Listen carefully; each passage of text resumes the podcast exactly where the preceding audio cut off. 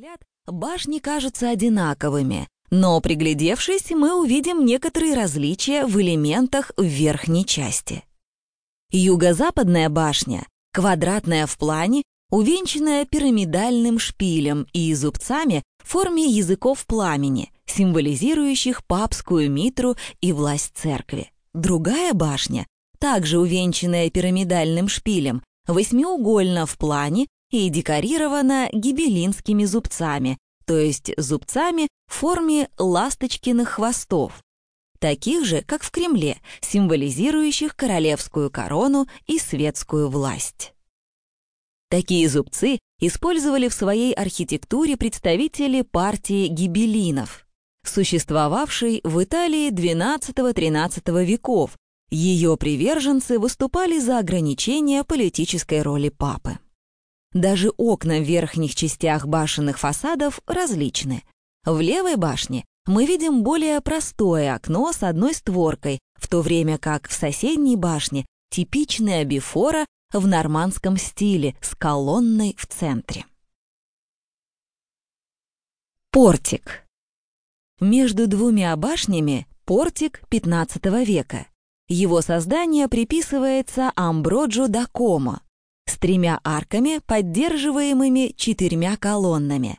Центральная полукруглая, а боковые — стрельчатые. Несмотря на то, что портик построен много позже остального комплекса, он полностью соответствует оригинальному стилю.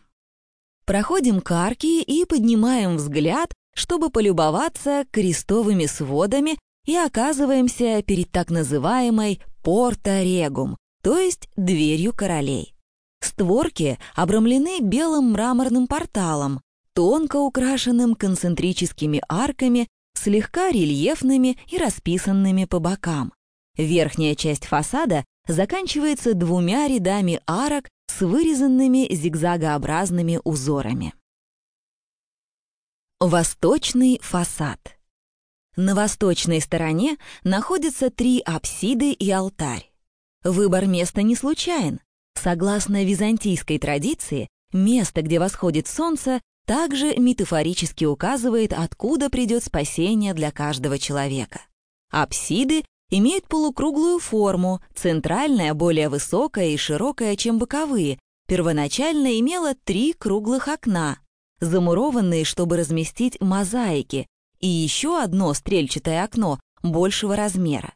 Стена почти полностью лишена украшений, есть фальшивые столбы, которые визуально устремляют постройку вверх. Наверху и на боковых апсидах мы можем увидеть орнамент, изображающий арки и простые украшения.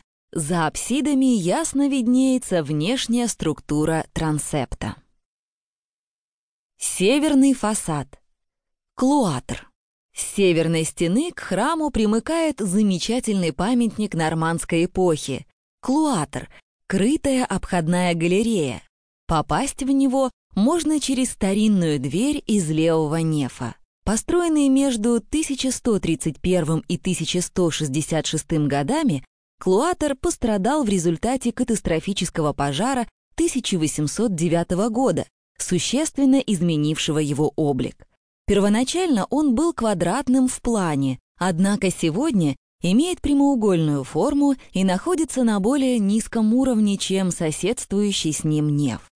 Главная особенность клуатра — элегантные стрельчатые арки, поддерживаемые столбиками и колоннами, украшенными богато декорированными капителями. Искусный резчик запечатлел в камне образы из Ветхого Завета, человеческие фигуры, представителей животного и растительного мира, затейливые орнаменты. Это возвышенный пример романской скульптуры, приписываемый мастерам из Апулии. Очередной пример творческого взаимодействия между различными регионами области. Интерьер. Нефы. Войдем в великолепный собор, где хорошо заметны и элементы разновременности этапов строительства здания и различные художественные стили оформления. Стены собора без украшений, за исключением мозаик пресбитерия, которые, по всей вероятности, выполнены по заказу короля Рожера, на что указывает